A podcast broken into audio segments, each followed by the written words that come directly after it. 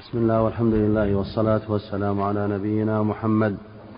قال الإمام مسلم رحمه الله تعالى حدثني عمرو الناقد والحسن الحلواني وعبد بن حميد وألفاظهم متقاربة والسياق لعبد. قال حدثني وقال الآخران حدثنا يعقوب وهو ابن, وهو ابن إبراهيم بن سعد.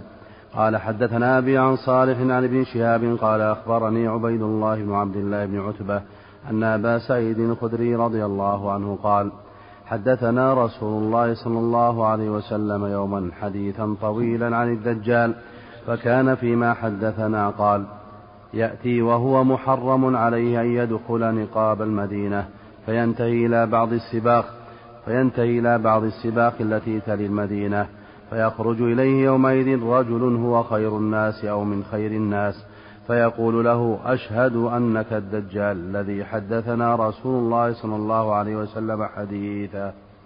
فيقول الدجال أرأيتم إن قتلت هذا ثم أحييته أتشكون في الأمر؟ فيقولون لا.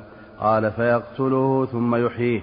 فيقول حين يحييه والله ما كنت فيك قط أشد بصيرة مني الآن.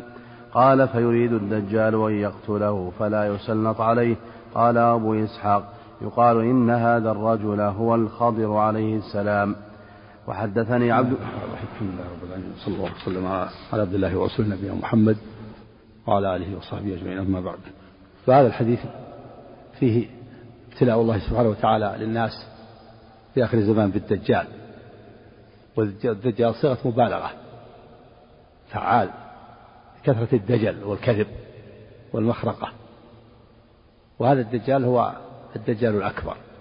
وإلا هناك دجاجلة موجودون في كل زمان والكهنة والسحرة والعرافين كلهم دجاجلة كلهم مخرق لكن الدجال الأكبر هو الذي يخرج في آخر الزمان. وفتنته عظيمة كما سيأتي الحديث النبي صلى الله عليه وسلم قال ما بين خلق آدم إلى قيام الساعة أمر أو خلق أكبر من الدجال. فتنة عظيمة. ولهذا شرع لنا أن نستعيذ بالله من فتنة المسيح الدجال في كل صلاة. لأن فتنة عظيمة وجاء في الحديث الآخر أن من رأى الدجال فلينأ عنه. وأن يفتن قوم يعرفون كذبه ومع ذلك يتبعونه والعياذ بالله. نسأل الله السلامة والعافية. وهذا الدجال يدعي أول الصلاح أول أنه أنه رجل صالح وأنه مصلح. ثم ينتقل إلى مرحلة أخرى فيدعي النبوة وأنه نبي. ثم ينتقل المرحلة الثالثة ويدعي الربوبية ويقول أنه أنه رب الناس. قبحه الله وأخزاه ولا يترك بلدا إلا دخلها إلا مكة والمدينة. في فضل مكة والمدينة. أن الله تعالى حرم عليه دخول حرم عليه دخولها والمراد بالتحريم هنا التحريم القدري لا الشرعي. قوله محرم عليه دخول المدينة. المراد بالتحريم هنا التحريم القدري. لأن التحريم نوعان تحريم قدري وتحريم تحريم شرعي. التحريم القدري يعني حرم الله عليه أن يدخلها قدرا. لا شرعا لأن الدجال كافر لا يلتزم بالشرع. الدجال كافر لا يلتزم بالشرع. ليس المراد التحريم الشرعي ولكن المراد التحريم القدري. كقوله تعالى مثال مثال التحريم القدري قوله تعالى وحرمنا عليه المراضع من قبل. يعني موسى حرم الله عليه المراضع يعني غير ثدي أمه تحريما قدريا.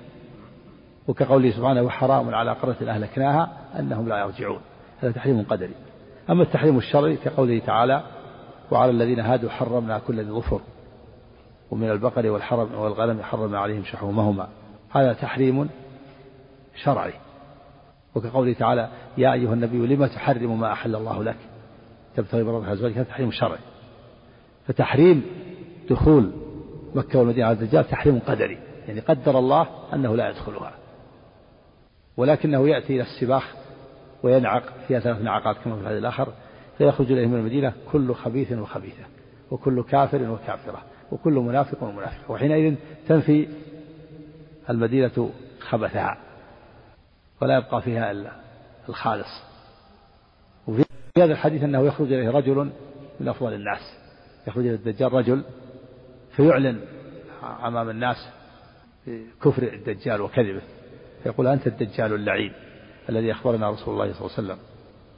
فيسلط عليه في المرة الأولى فيقتله الدجال ويقطعه قطعتين ويمشي بين قطعتيه ثم يقول له قم فيستوي قائما.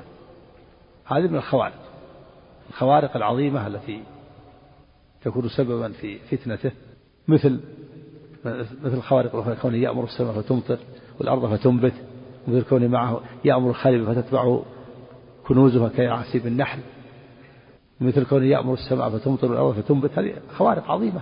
أخبرنا عنه النبي صلى الله عليه وسلم. والخوارق تأتي على أيدي السحرة كذلك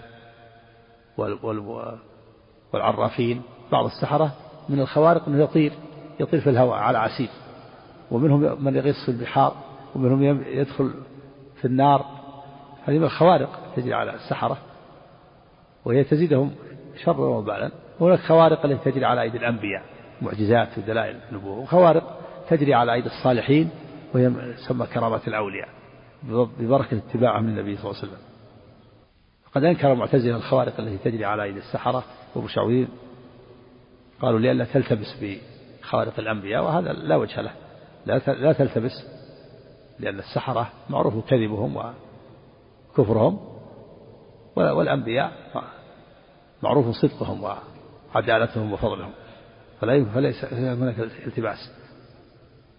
فهذا الرجل يقطعه نصفين ويمشي بين قطعتين ثم يقول قم فيستوي قائما. فيقول عرفتني الآن فيقول ما زدت فيك إلا بصير أنت البصير العليم أنت الدجال العليم ف... فيريد أن يقتله مرة أخرى فلا يسلط عليه. في اللفظ الآخر أن الله يجعل بين ترقوته وبين ترقوته ورقبته نحاسا فلا يستطيع قتله. وفي اللفظ الآخر أنه يعلي الناس فيقول يا أيها الناس لو لا يستطيع أن يفعل أحد في أحد مثل ما فعل بي. قال النبي صلى الله عليه وسلم في اللفظ الآخر أن هذا أفضل الناس شهادة عند رب العالمين. قد يحمل على أفضل الناس يعني في, زمانه وإلا في الأنبياء أفضل الصحابة أفضل الناس شهادة عند رب العالمين. قال أبو إسحاق هذا إبراهيم بن سفيان راوي الصحيح عن مسلم يقول إن إنه الخضر عليه. عليه الصلاة والسلام. وقال هذا أيضا معمر بن راشد في جامعة لما ذكر قال إنه إنه هذا الخضر هذا الرجل الذي قتله الذي قتله الدجال وأحياه هو الخضر. وعلى هذا فيكون الخضر معمر إلى آخر الزمان. وقال النووي في شرحه أن هذا هو الصحيح. والصواب أنه ليس هو الخضر الصواب أن الخضر مات. منذ دهر زمين منذ زمان منذ دهر طويل. ولا يمكن أن يكون الخضر الخضر نبي على الصحيح والجمهور على أنه عبد صالح. ولا يمكن أن يكون هو الخضر ولا يأتي للنبي صلى الله عليه وسلم. الجمهور قالوا أنه معمر. لو كان حيا لجاء إلى النبي صلى الله عليه وسلم وفرح به واستبشر به وآمن به. فكيف يكون نبي أو عبد صالح ولا يأتي إلى النبي صلى الله عليه وسلم ويؤمن به؟ هذا لا يمكن. لا يمكن أن يكون موجود على وجه الأرض ولا يأتي النبي صلى الله عليه وسلم. ثم لو قدر أنه كان موجودا لمات. لأن النبي صلى الله عليه وسلم أخبر في آخر حياته قال أرأيتم ليلتكم, ليلتكم هذه؟ فإنه لا يأتي مئة عام وعلى الأرض أحد ممن هو على ظهرها الآن. يعني أن مئة سنة تخرب ذلك الطرف. فلو كان حيا لشمل هذا الحديث. ومات بعد مئة سنة. فقول النووي إنه هو الخضر وإنه هو الصحيح ليس بشيء. أصلا ليس هو الصحيح ليس هو الخضر وأن الخضر مات.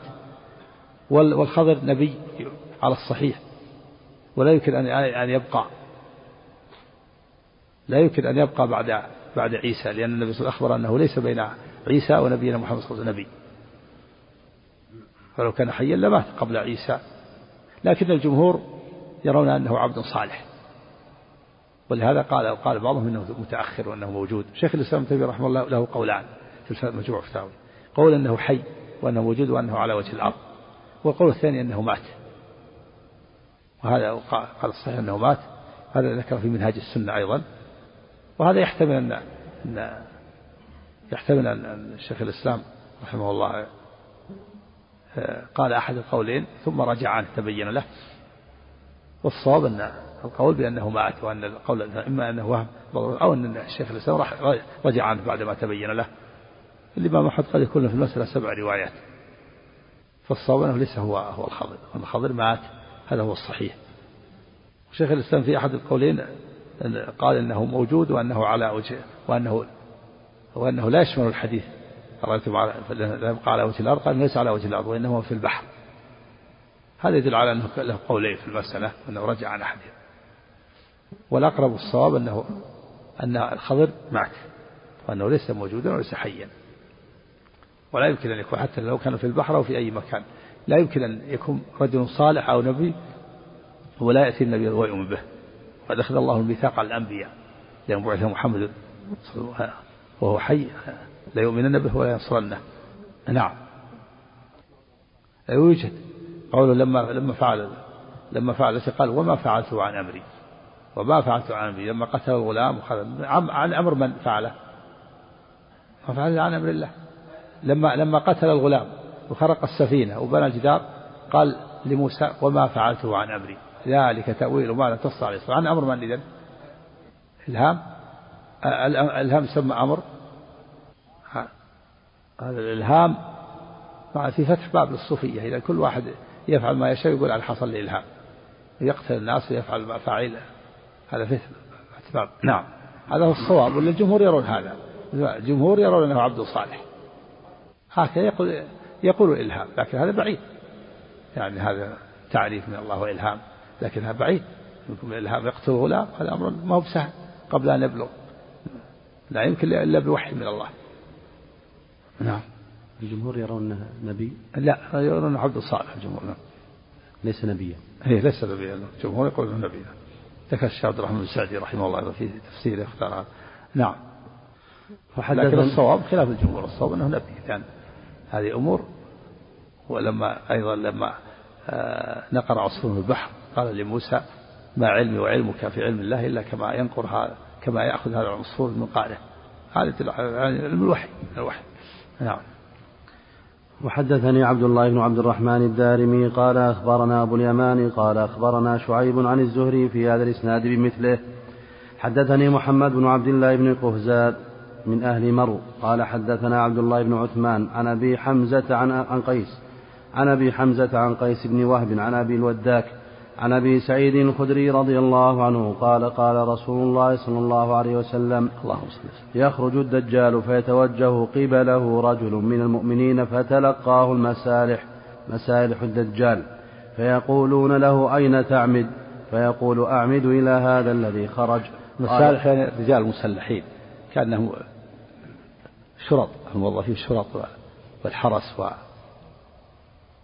والذين وضعوا في النقاط في الطريق في الطريق هو ماشي للدجال لكن يمسكونه. يأخذه الشرط والمسلحين وأهل الخفر والخفرات للطريق قبل أن يصل. أين تذهب؟ نعم. فيقولون له أين تعمد؟ فيقول أعمد إلى هذا الذي خرج. قال فيقولون له أو أو ما تؤمن بربنا؟ فيقول ما بربنا خفاء. يعني يوم الدجال يعني هو ربهم. نعم. فيقولون اقتلوه فيقول بعضهم لبعض أليس قد نهاكم ربكم أن تقتلوا أحدا؟ أليس, أليس قد نهاكم ربكم أن تقتلوا أحدا دونه؟ قال فينطلقون به إلى الدجال فإذا نعم. رآه المؤمن. وهذا يدل على ضعف عقولهم. كيف يكون رب ولا يدري؟ يستطيعون قتله بدون أمره. يريدون أن يقتلوه وهو لا يعلم ولا يدري. كيف يكون رب؟ وناس يتصرفون من دون أمره ومن دون من دون إرادته. فلو يريدون أن يقتلوا قبل أن يصل الدجال قالوا لا لا تقتلوه. إن نهاكم ربكم الدجال عن الافتيات عليه. هذا رب ذا. نسأل الله السلامة والعافية. نعوذ بالله من زيغ القلوب وعلامة الحدوث عليه والنقص العور في عينه اليمنى طافئة. لا يبصر بها. واليسرى أيضا عورة ناتئة لكن يبصر بها. ويرون الدجال يعني يعرفونه. يأكل ويشرب ويبول ويتغوط. أين العقول؟ نسأل الله السلامة والعافية. رجل أمامهم يعرف مولود. يأكل ويشرب ويبول ويتغوط. هذا رب. والنقص عليه والعور في عينيه و لكنها نعوذ بالله نعوذ بالله من زيغ القلوب. بعضهم يتبعهم ما يدري وبعضهم يتبعه ويعلم أنه أنه دجال لكن ما يتحمل شظف العيش. نعوذ بالله. نعم. فيقول بعضه لبعض أليس قد نهاكم ربكم أن تقتلوا أحدا دونه؟ قال فينطلقون به إلى الدجال. فإذا رآه المؤمن قال يا أيها الناس هذا الدجال الذي ذكر رسول الله صلى الله عليه وسلم. نعم. قال فيأمر الدجال به. هذا هو الرجل السابق اللي في الحديث السابق. يقول الناس يا أيها الناس هذا الدجال الذي يعلن. للناس هذا الدجال الذي أخبرنا عنه رسول نعم. قال يا أيها الناس هذا الدجال الذي ذكر رسول الله صلى الله عليه وسلم. قال فيأمر الدجال به فيشبح فيقول خذوه وشجوه فيوسع ظهره وبطنه ضربا. يعني يشبح يمد يمد ظهره ثم يضرب. يمدونه يمدون الصلبة على الأرض يشبح يعني يمد ثم يضرب يضرب ضربا شديدا. نعم. ابتلاء وامتحان نعم. فيقول خذوه وشجوه فيوسع ظهره وبطنه ضربا. قال فيقول أوما تؤمن بي؟ قال فيقول أنت المسيح الكذاب. قال فيؤمر به فيؤشر بالمنشار فيؤشر بالمئشار من مفرقه حتى يفرق بين رجليه.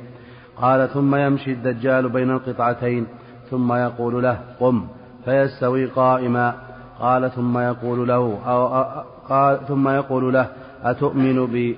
فيقول ما ازددت فيك إلا بصيرة. قال ثم يقول يا أيها الناس إنه لا يفعل بعدي بأحد من الناس. قال فيأخذه الدجال ليذبحه. فيجعل ما بين رقبته إلى ترقوة إلى ترقوته نحاسا فلا يستطيع إليه سبيلا. قال فيأخذ بيديه ورجليه فيقذف به فيحسب الناس أن من قذفه إلى النار وإنما ألقي في الجنة. فقال رسول الله صلى الله عليه وسلم هذا أعظم الناس شهادة عند رب العالمين. نعم هذا هو الرجل السابق. هذا الآخر أنه يقطع القطعتين. هنا فسر كيفية القطع. كيفية القطع؟ بمنشار بمنشار فيقطعه نصفين من مفرق رأسه. والله تعالى يسهل عليه هذا لا يضره هذا. ثم وفيه أنه يعلن الناس يقول للناس هذا الدجال وفيه أنه يقول ما زدت فيك إلا بصيرة ولأنه يقول للناس يا أيها الناس لا يستطيع أن يفعل بأحد مثل ما فعل بي. وفيه أنه أعظم الناس هذا عند رب العالمين. وفيه أنه لا يسلط عليه مرة أخرى. إذا قطع نصفين وقال قم أحياه الله. ابتلاء وامتحان. أحياه الله. قال هل عرفتني؟ أما تؤمن بي فيقول ما زلت فيك إلا بصيرة أنت الدجال اللعين. فيريد أن يقتله مرة أخرى فلا يستطيع يريد أن يذبحه فيجعل الله ما بين فرقوته إلى رقبته نحاس العظم الذي ما بين الترقوة نحاس فلا يستطيع الذبح فيأخذ به فيلقيه معه جنة ومعه نار. دجال صورة الجنة الجنة نار نهر الأجر أخضر يراه الناس. والنار سوداء تدخن لكنه معكوس. جنته نار ونار جنة. فيأخذ هذا الرجل بيديه ويقذفه في الذي يراه الناس النار السوداء تدخن وهي وهي وهي الجنة. خضراء تجري. جاء في الحديث سبق الحديث أن من رآه فليطأطئ رأسه وليقع في الذي يراه النار فإنه ماء عذب معكوس. ناره جنة وناره جنة. فيقذف هذا الرجل في النار الذي يراه الناس النار وهي الجنة. ابتلاء وامتحان. نعم. لا يفعل. ليه؟ علمنا الحديث. من حديث النبي صلى الله عليه وسلم. من هذا الحديث وغيره. عرف الحديث. نعم. نعم. هذا الحديث فيه بيان أنه لا يفعل بأحد غيره. نعم. يعني شيء. نعم. جنة خاصة وطها في الدنيا. يعني الله أعلم بكيفيتها. أنها خضراء تجري الجنة والنار سوداء تدخن الله أعلم بكيفيتها لكنه يلقيه فيها. الله أعلم بالكيفية كيف تكون أمامه كيف تكون معه هل تنتقل؟ الله أعلم. ما نعلم الكيفية. لكن الناس يرون الناس جنة أمامه نار أمامهم فالذي فالنار سوداء تدخر والجنة خضراء تجري. لكنها معكوسة. جنته نار ونار جنة. فهذا فالذي يعصيه يلقيه فيما يراه الناس النار وهي الجنة. والذي يطيعه يلقيه الناس في الجنة اللي يراه الناس الجنة وهي النار. نعم. أي هذا هو هذا هو. لكن هو هذا الرجل الذي يخرج في ذلك الزمان. هو رجل محدد نعم. لكن ما ما له رجل من المدينة من بني آدم. قوله أما قول أبو إسحاق أنه الخضر هذا ضعيف. أبو إسحاق يقول هو الخضر. نعم. هذا يدل أحسن عليك على استمرار نقل العلم. حتى يصل هذا العلم. العلم باقي ما في شك. إلى قيام الساعة. ما في الإسلام مبني على العلم والإسلام باقي حتى حتى في آخر الزمان. تقول أرواح المؤمنات. نعم. أحسن حدثنا شهاب بن عباد العبدي قال حدثنا إبراهيم بن حميد الرؤاسي عن إسماعيل بن أبي خالد عن قيس بن أبي حازم عن المغيرة بن شعبة رضي الله عنه قال ما سأل أحد النبي صلى الله عليه وسلم عن الدجال أكثر مما سألت. قال وما ينصبك منه إنه لا يضرك. وما ينصبك يعني وما يتعبك. نعم. قال وما ينصبك منه إنه لا يضرك. قال قلت يا رسول الله إنهم يقولون إن معه الطعام والأنهار. قال هو أهون على الله من ذلك. نعم أهون على الله لأن الله سيبطل أمره وسيضمحل أمره وسيقتله المسيح عيسى بن مريم عليه الصلاة والسلام وتنتهي فتنته. فهو على الله من ذلك والله تعالى يعصم المؤمن منه نعم. حدثنا سريج بن يونس قال حدثنا هشيم عن إسماعيل عن قيس عن قيس عن المغيرة بن شعبة رضي الله عنه. قال سما قال ما سأل أحد النبي صلى الله عليه وسلم عن الدجال؟ أكثر مما سألته. قال وما سؤالك؟ قال قلت إنهم يقولون معه جبال من خبز ولحم. ونهر من ماء قال هو أهون على الله من ذلك. حدثنا أبو بكر بن أبي شيبة وابن نمير قال حدثنا وكيع حاء وحدثنا إسحاق بن إبراهيم قال أخبرنا جرير حاء وحدثنا ابن أبي عمر قال حدثنا سفيان حاء وحدثنا أبو بكر بن أبي شيبة قال حدثنا يزيد بن هارون حاء وحدثني محمد بن رافع قال حدثنا أبو أسامة كلهم عن إسماعيل بهذا الإسناد نحو حديث إبراهيم بن حميد. وزاد في حديث يزيد فقال لي أي بني؟ نعم أي بني. يعني قال له في دليل على جواز قول أي بني للكبير والنبي صلى الله عليه وسلم هو أبو المؤمنين. النبي قال الله تعالى النبي أولى بالمؤمنين من أنفسهم وأزواجهم أمهاتهم فهو أبو المؤمنين وأزواجهم أمهات المؤمنين. ولهذا قال قال النبي أي بني. يعني يا بني أي حرف نداء. نعم.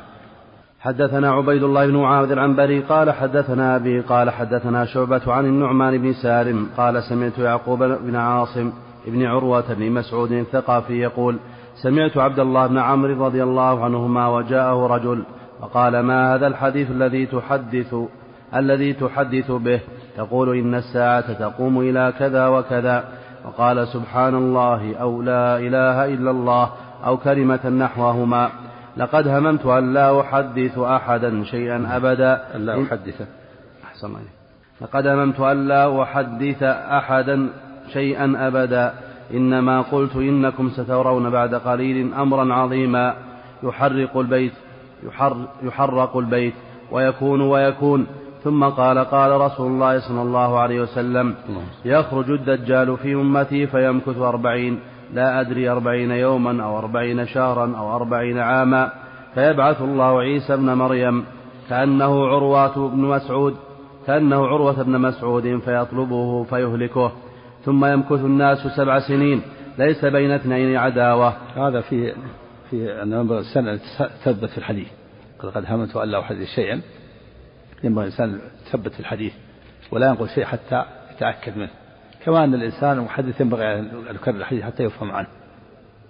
يقول يمكث في دجال يمكث أربعين لا أدري أربعين سنة أو أربعين شهرا أو أربعين يوما. سبق في في حديث النواس بن سمعان أنه يمكث أربعين يوما. يوم كسنة ويوم كشهر ويوم كجمعة وسائر أيامه كأيامكم. سبع وثلاثين يوم كأيامنا.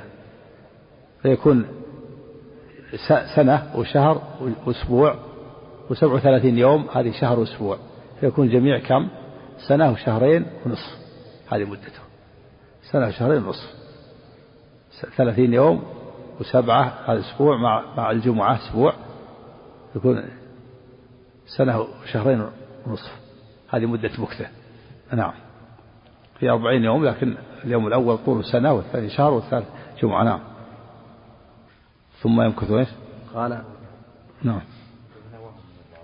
إيش؟ ما إيه، ما ما يدري.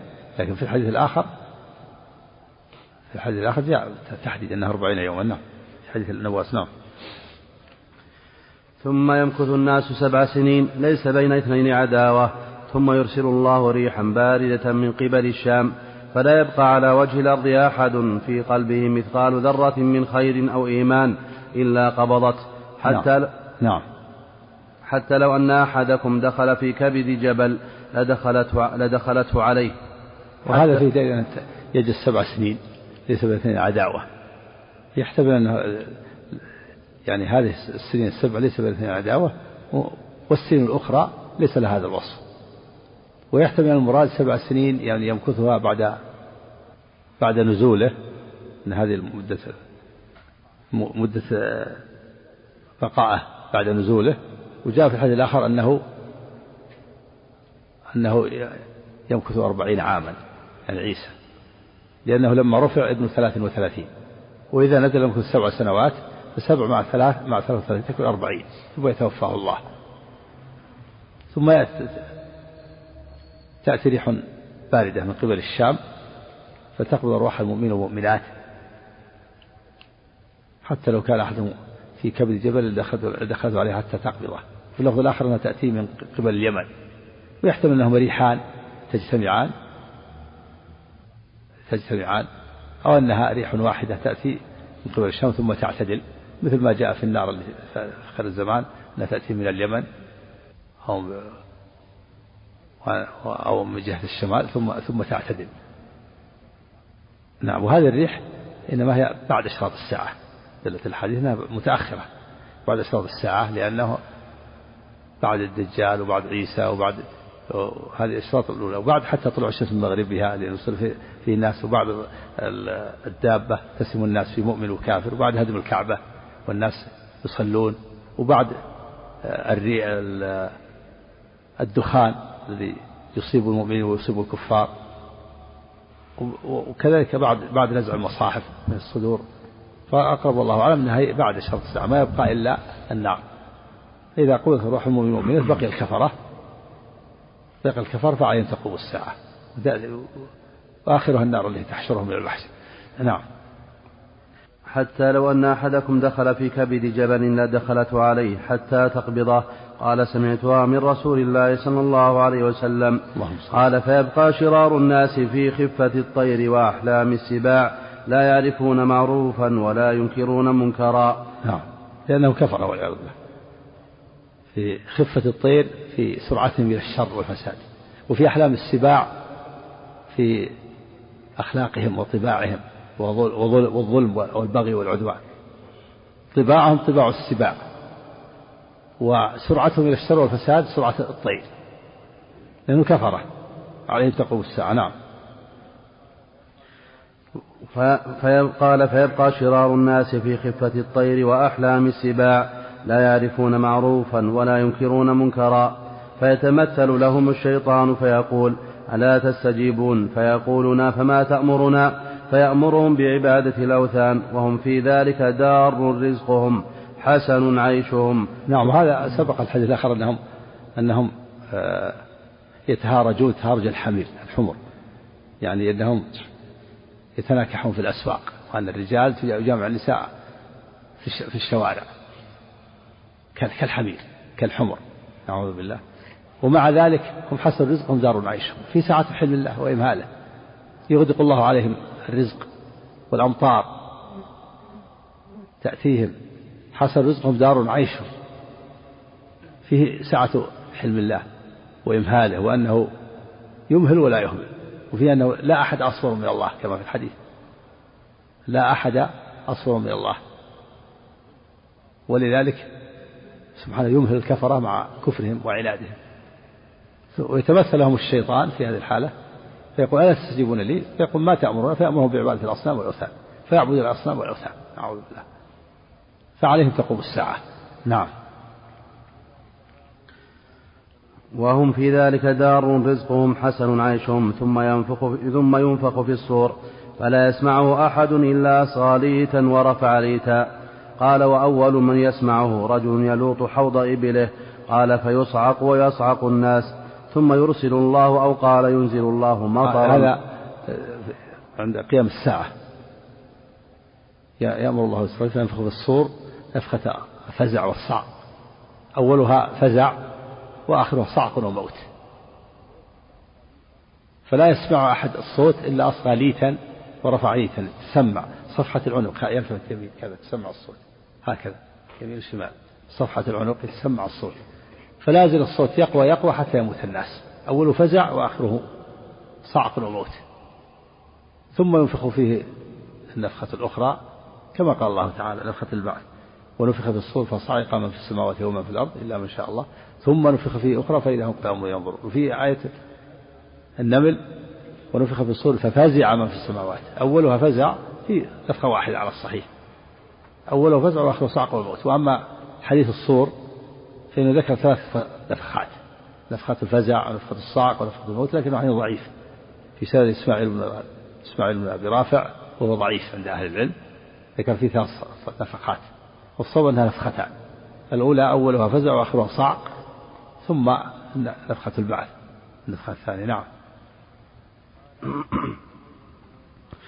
قال وأول من يسمع رجل يلوط حوض إبله قال فيصعق ويصعق الناس ثم يرسل الله أو قال ينزل الله مطرا كأنه الطل أو الظل نعمان الشاك فتنبت منه أجساد الناس ثم ينفخ فيه أخرى فإذا هم قيام ينظرون. نعم والصبع كأنه الطل. كان يريد المطر كأنه الطل الطل ينزل كمن الرجال. بعد ما يموت الناس يمكث الناس أربعين. جاء في حديث أبي هريرة أنه سئل أربعين يوما؟ قال أبيت. قيل أربعين شهرا قال أبيت. قيل أربعين سنة قال أبيت. يعني ما عندي علم. ما يدري ما يدري كم المدة اللي يمكث الناس بعد موتهم هل أربعين يوما أو أربعين شهرا أو أربعين سنة. لكن جاء في حديث ضعيف أنه أربعين سنة. ينزل الله مطرا كأنه الطل. الطل اللي ينزل في في السماء بالنجوم في في الليل. كما وفي الآخر أنه كمان الرجال أبيض. فتنبت منه أجساد الناس. ينبت تنبت منه أجساد الناس وينشأ الناس تنشئة قوية. تبدل الصفات. الذوات هي هي هي. تعاد الذرات التي استحالت. الذوات باقية. لكن الصفات اللي تبدل. عشان تنشئة قوية. ولهذا يقفون هذا الموقف العظيم. الصفات تبدل. يوم والذات هي. مثل تبديل الأرض. يوم تبدل الأرض غير الأرض. الأرض تبدل تبدل الصفات. لا تبدل الذوات. تمد الأرض كما يمد الأديم ويزال ما عليها من جبال وأشجار. هذا تبديلها. وكذلك أجسام بني آدم تبدل يعني تبدل الصفات. وإلا الذات هي هي. ولذلك أنكر الناس على الجهم بن صفوان أنكر أهل السنة على الجهم بن صفوان لما قال إن الذوات هي اللي تبدل. والعياذ بالله. الجهم بن صفوان قال تبدل الذات غير الذات. هذه يبعث الله يبعث الله أجسادا أخرى. وعلى ذلك على مذهب الجهم يكون الله ظالم نعوذ بالله. عذب أجساما ما عصت. ولما قال الجهم بن صفوان هذا فتح باب للفلاسفة في إنكار البعث فأنكر ابن سينا البعث وقال الأجساد ما تبعث اللي تبعث الأرواح التي تبعث الأرواح. من الذي تسبب في هذا في هذا مقالته؟ الجهم. الجهم لما قال التي تبدل الذوات جاءت الفلاسفة كابن سينا وقال لا ما ما في بعث اطلاقا ما في بعث الأجساد. الأجساد بعث للأرواح فكفروا بذلك. زعم الذين كفروا لا يبعثوا. قل بلى وربي لتبعثن ثم لتنبؤون بما عملتم وذلك على الله يسير. لأن الجهم قبحه الله قال قال في بعث لكن البعث غير الإنسان هذا. الأجساد انتهت. بنيت ترابا يبعث الله أجساد أخرى. فكيف؟ يبعث الله أجساد أخرى ويعذبها يعذب أجسادا لم تعصه. نعوذ بالله. مثل ما قالوا في قوله يوم تبدل الأرض مثل قوله تعالى آه، في الكفار كلما نضجت جلودهم بدلناهم جلود غيرها. الزنادقة قالوا إن, إن كيف تبدل الجلود غير الجلود؟ إذا الله يبدل جلود أخرى غير الجلود ويعذب جلودا لم تعصه. ذكر هذا الإمام أحمد في الرد على الزنادقة ورد عليهم. قال أيها الزنادقة كفرتم؟ التبديل إنما هو تجديد ليس تبديل الذوات جدد جدد هي نفس الجلود تجدد. تبديل تجديد. رد عليهم الإمام فيما فيما فيما فيما شكت فيه الزنادقة من كتاب الله عز وجل. فهؤلاء الملاحدة والعياذ يشبهون فالإمام أحمد قال إن التبديل ليس تبديل يعني جلود بدل جلود لا وإنما هي تجديد تجديد تجدد نفس الجلود تجدد. كذلك الآن الذوات هي التي تعاد. ذوات ابن في الحديث ابن آدم كل آدم يبنى إلا عجب الذنب. منه خلق ابن آدم ومنه ركب. وتعاد الذرات التي استحالت هي هي. ولكن الصفات هي اللي تبدل صفات الإنسان. صفاتك صفاتك الآن أنت الآن لما تكون طفل الآن الآن ثم تكون شيخ الآن أنت ذاتك هي ولا اختلفت؟ لكن صفات صفاتك وأنت طفل مثل صفاتك وأنت شيخ ها؟ يدك ورجلك وكذا وقوك هي هي ولا اختلفت الصفات؟ هذا هذا تبديل الصفات نعم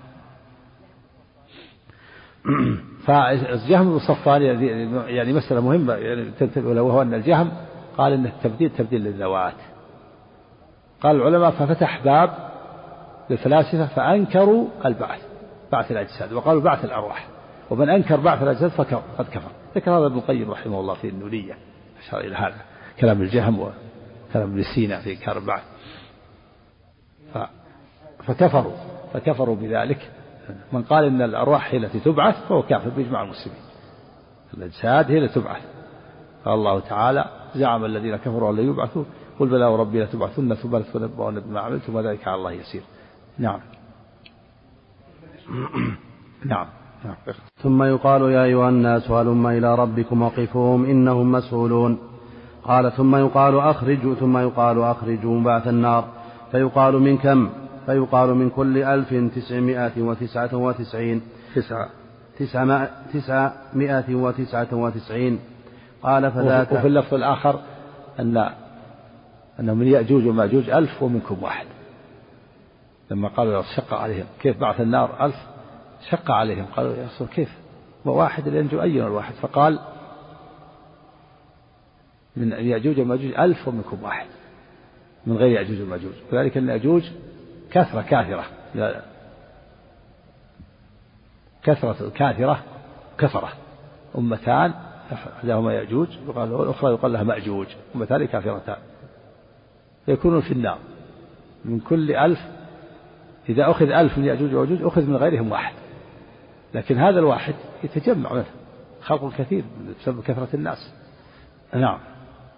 قال فيقال من, من كم فيقال من كل ألف تسعمائة وتسعة وتسعين. قال فذاك يوم يجعل ثم قال فذاك يوم يجعل الولدان شيبا. مثل مثل الشجرة الآن لما تنبت الآن وتكبر. ذواتها هي هي لكن الصفات تغيرت نفس الشجرة لما كانت صغيرة وصارت كبيرة الآن. هل تغيرت الشجرة ذاتها ولا تغيرت الصفات؟ الصفات كذلك نعم. قال فذاك يوم يجعل الولدان شيبا وذلك يوم يكشف عن ساق. وحدثني محمد بن بشار قال حدثنا محمد بن جعفر قال يوم يكشف عن ساق وقال في الآية الأخرى يوم يكشف عن ساق يوم إلى السجود فسر كثير من العلماء كشف الساق شدة الأمر. ولكن جاء في الحديث في الحديث الآخر يكشف الله عن ساقه ضمير الله. فأخذ العلماء هذا إثبات الساق الله عز وجل وحملت الآية عليها. وإلا كشف الساق قال بعضهم شدة الأمر لكن يكشف عن ساق فإذا ضم الآية في الحديث فسر بالصفة وأن وأن الله تعالى في إثبات الساق الله وأن الله تعالى جعل بينه وبين عباده بينه وبين المؤمنين علامة وهي كشف الساق. فيعرفونه فيسجدون له. نعم في موقف القيامة نعم. نعم وفي الصحيح في البخاري وفي الصحيحين. نعم. وحدثني محمد بن بشار قال حدثنا محمد بن جعفر قال حدثنا شعبة عن النعمان بن سالم قال سمعت يعقوب بن عاصم بن عروة بن مسعود قال سمعت رجلا قال لعبد الله بن عمرو إنك تقول إن الساعة تقوم إلى كذا وكذا. فقال لقد هممت أن لا أحدثكم بشيء. إنما قلت إنكم ترون بعد قليل أمرا عظيما. فكان حريق البيت. قال شعبة هذا أو نحو قال شعبة هذا أو نحوه. قال عبد الله بن عمرو رضي الله عنهما قال رسول الله صلى الله عليه وسلم يخرج الدجال يخرج يخرج الدجال في أمتي وساق الحديث بمثل حديث معاذ وقال في حديثه فلا يبقى أحد في قلبه مثقال ذرة من إيمان إلا قبضته. قال محمد بن جعفر حدثني شعبة بهذا الحديث مرات وعرضته عليه. حدثنا أبو بكر بن أبي شيبة قال حدثنا محمد بن بشر عن أبي حيان عن أبي زرعة عن عبد الله بن عمرو رضي الله عنهما قال حفظت من رسول الله صلى الله عليه وسلم حديثا لم أنسه لم أنسه بعد. سمعت رسول الله صلى الله عليه وسلم يقول إن أول الآيات خروجا طلوع الشمس من مغربها وخروج الدابة وخروج الدابة على الناس ضحى. بارك الله كنا كنا نقرأ في البلوغ بس الوقت ذهب لأن حديث الدجال يتصل حديث واحد بعضه ببعض فلا يمكن فصله قطعه. ولذلك كنا بناخذ بس ما ما نتمكن اليوم من البلوغ. نعم نعم. نعم. هذا قول قال كثير حتى غيره قال هذا هذا في الآية الآية قيل في هذا. قيل المراد بالآية يكشف عن ساق شدة الأمر وقيل الصفة. لكن الواضح الحديث يكشف عن ساقه رضي الله فتحمل الآية على إذا حملت الآية عليه إذا حملت الآية على الحديث تبين هذا. نعم.